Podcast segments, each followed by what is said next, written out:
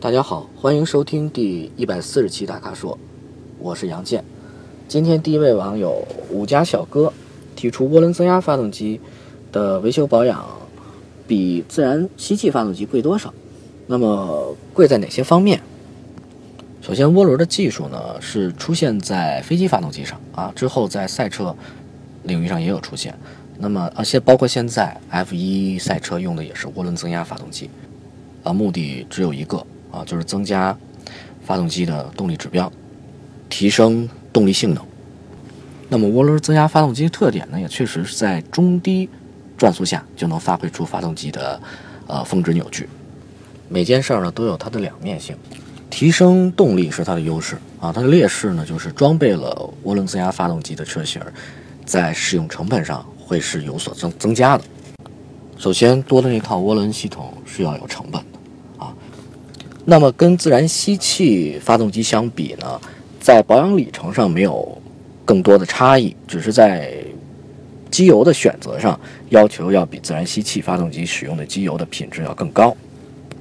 那么，机油的品质高怎么体现呀？价格，对吧？涡轮增压发动机呢，在工作的时候是需要靠机油来降温的。那么因此呢，呃，同排量的涡轮增压发动机需要的机油量要比自然吸气发动机要大，而且消耗量也要大。这无形就无形当中呢，就增加了涡轮增压发动机的维护成本。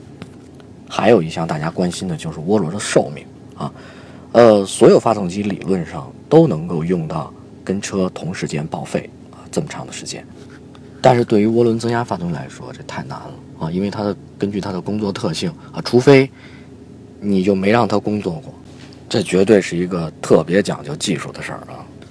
我本人更喜欢自然吸气发动机啊，但是我现在开的是一辆装备了涡轮增压发动机的车型啊，是不是挺有意思的啊？生活当中就是有这么多看似很纠结的东西，很纠结的地方，而我们需要做的就是怎么样找到。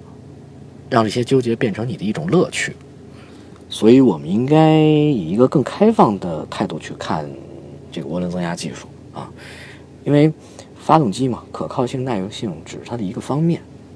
从目前技术发展的趋势看，小排量涡轮增压发动机啊，在之后的一段时间里，作为汽油发动机应该是一个趋势。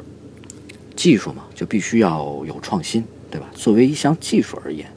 涡轮增压发动机的前景是要比自然吸气发动机要大。从技术的成熟度来讲呢，涡轮增压发动机属于自然吸气发动机不断改进之后出现的这么一项技术啊，它自身也正在发展，正在不断的成熟和进化。这就像最早的像涡轮增压汽车，那个车主都会在自己车上加装一个延时熄火装置，对吧？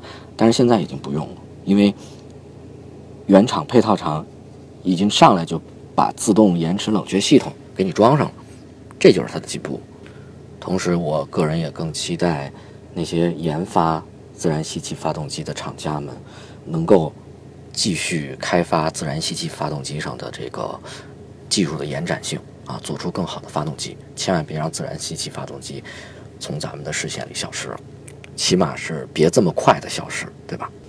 接下来回答第二位网友提出的问题啊，啊，我直接回答您了啊。那么从就普拉多而言呢，这个相同车型的配件是一样的啊，是可以通用的。呃，只是可能会根据购买渠道不同啊，保修政策会不太一样啊，没法去跟国产的这个保养维修政策来通用。第三位网友硬汉微微啊，问的是启停系统对变速箱有伤害吗？不同品牌的自动启停装置呢，其实核心原理是一样的啊，大家技术上大同小异。那么就自动启停的这种方式而言呢，它对蓄电池和启动机造成的压力比较大啊。那往往厂家在这方面，比如说启动机和蓄电池上都有进一步的加强。您问题里说的那个熄火了挂回空挡释放踩刹车的这种情况呢，是可以的。啊，不会对变速箱造成影响，但是频繁操作就会有影响。所以我建议您呢，最好在，呃，红绿灯等待时间较长的路口，来用这样的方法，会更方便，会更可靠。最后一位网友问关于车辆的无钥匙启动的使用啊，我觉得这是一个习惯问题吧啊，无论是一键启动还是传统的那种用钥匙拧着了打的打火的啊，我觉着电脑自检还是很有必要的啊，因为你毕竟嘛，现在行车电脑越来越强大，功能也越来越多，那么电子元件和各部件啊，在启动前需要一个通电自检的这么一过程。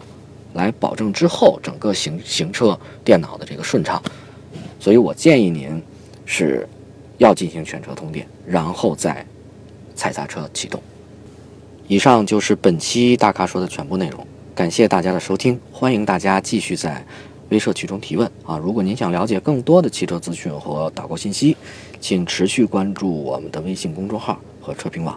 我们下期节目再见。